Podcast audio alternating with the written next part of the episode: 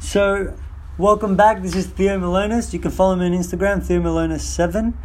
So, today we'll be talking about good debt versus bad debt. It should be fairly obvious by now that to generate substantial wealth through property or shares of business, your aim is to grow your asset base, and the key to doing this is to borrow money to magnify or leverage the return on your own funds. So I wanted to talk about how the problem is with the media reports about people losing their houses because they got themselves into too much debt. Some folks have become fearful of debt and they are scared of borrowing.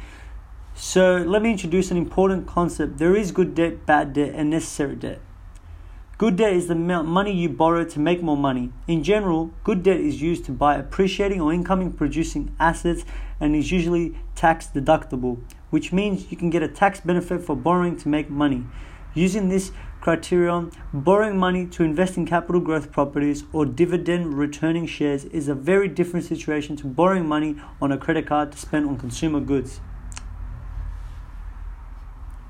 If you borrow money at 5% interest to invest in a rental property which produces an average 6% capital growth plus 4% rental return each year, in other words, you're realizing a 10% return by borrowing money at 5%, then obviously you come out ahead. Remember how your parents taught you never to buy cars, sound system, or computer with borrowed money because these items decreased in value over time. Well, they were right. That's bad debt. Yet banks and credit card companies will try to lend you money for these items because they know you won't pay them back quickly. If you had access to money to pay them back quickly, you wouldn't need to borrow it in the first place, wouldn't you? And there is a good chance you'll pay interest at a higher rate for month after month. And this is how the banks get wealthy from the deal. That's why it's very interesting that people who have pay late fees or don't have money banks make the most money out of poor people. That's why they say that. It's very true. You can check it out. Wouldn't it be nice if you could charge something up to a bank and have somebody else make the payments?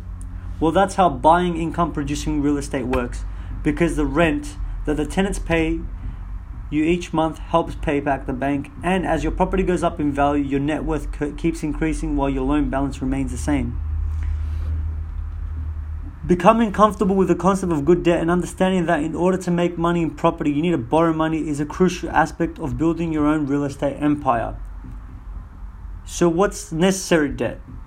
That is the non tax deductible debt you take on when you borrow for your home. It's necessary because otherwise you'll never be able to afford to buy a home. And while it doesn't receive a tax concession, you have borrowed against an appreciating asset. So it's really a form of good debt, isn't it?